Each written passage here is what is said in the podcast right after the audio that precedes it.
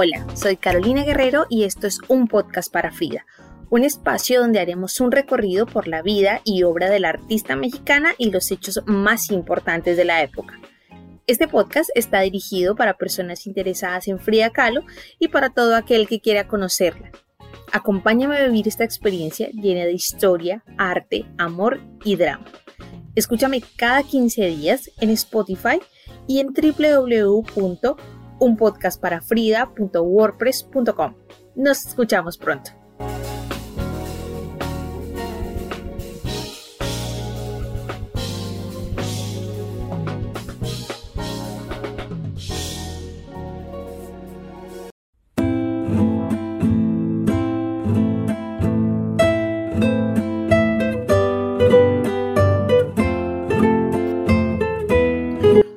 Buenos días, tardes o noches, donde quiera que nos escuchen, bienvenidos a un episodio más de un podcast para Frida. En esta ocasión hablaremos sobre el punto focal de las pinturas de Frida, lo que inspiraba sus creaciones. Bienvenidas. Para comenzar vamos a decir que las obras de Frida te dan siempre dos opciones. Te pueden gustar mucho o por el contrario pueden generar una resistencia ya que su arte es muy directo, muy franco mis pinturas son o no surrealistas, pero sí sé que son la más franca expresión de mí misma, sin tomar jamás en consideración ni juicios ni prejuicios de nadie. Según la filósofa Eli Bartra, es precisamente esa visión de sí misma o la crudeza con la que relata su vida lo que puede generar cierto escosor en algunos observadores. Es, es una plástica eh, chocante, muy chocante. Entonces, o, te gusta o, la repeles, Frida ahonda en temas que pueden generar tabúes y resistencia en las visiones más naturalizadas por lo cotidiano o por lo correcto, y que oculta lo que en verdad quieren gritar los espíritus, las frustraciones más profundas del ser humano.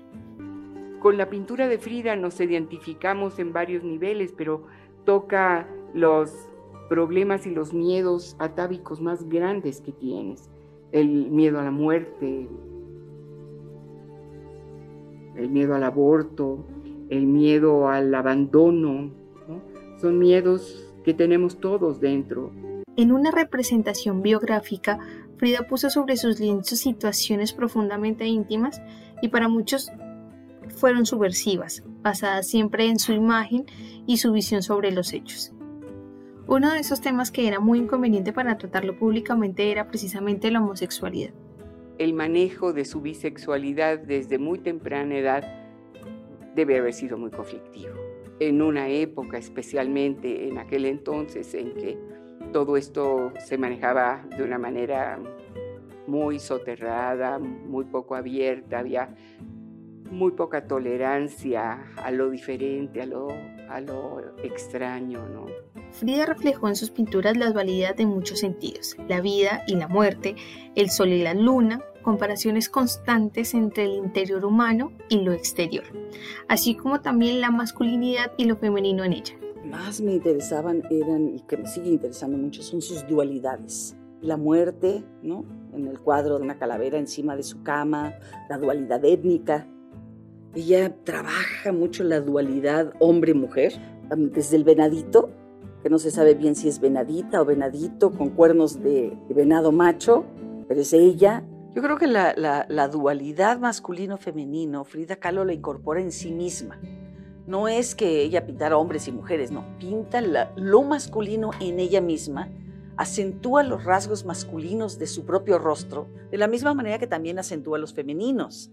Si vemos la columna rota, bueno, pues ella está con, con los senos muy muy turgentes, muy femeninos, muy perfectos, ¿no? Entonces también los está subrayando.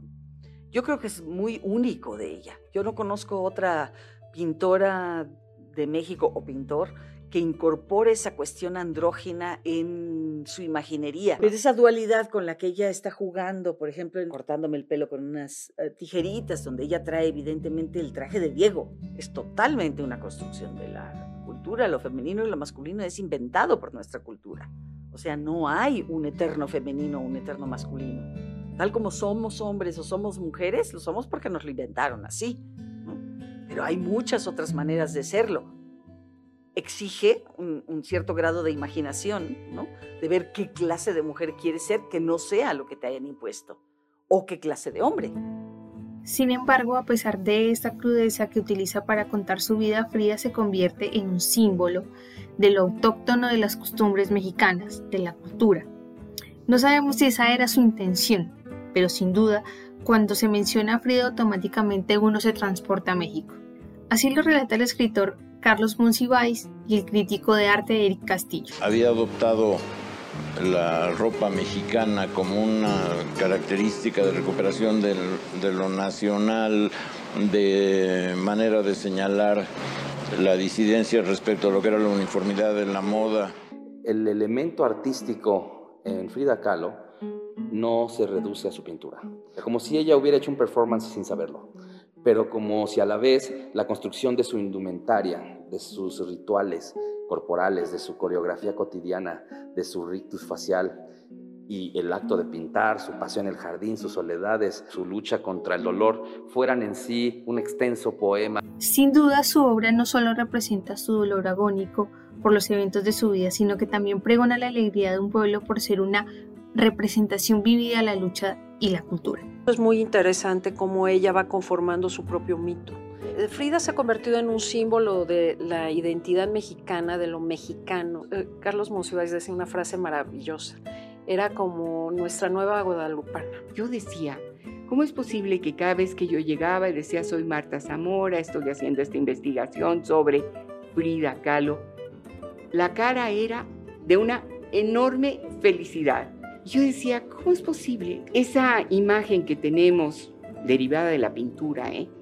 Em, de una mujer siempre atormentada, siempre llena de angustia y de dolor, pues no se correspondía. Bueno, y así con esta sensación de alegría que produce Frida en los mexicanos terminamos este episodio. Nos escuchamos en otra oportunidad para seguir descubriendo más sobre Frida Kahlo, la pintora mexicana. Hasta pronto.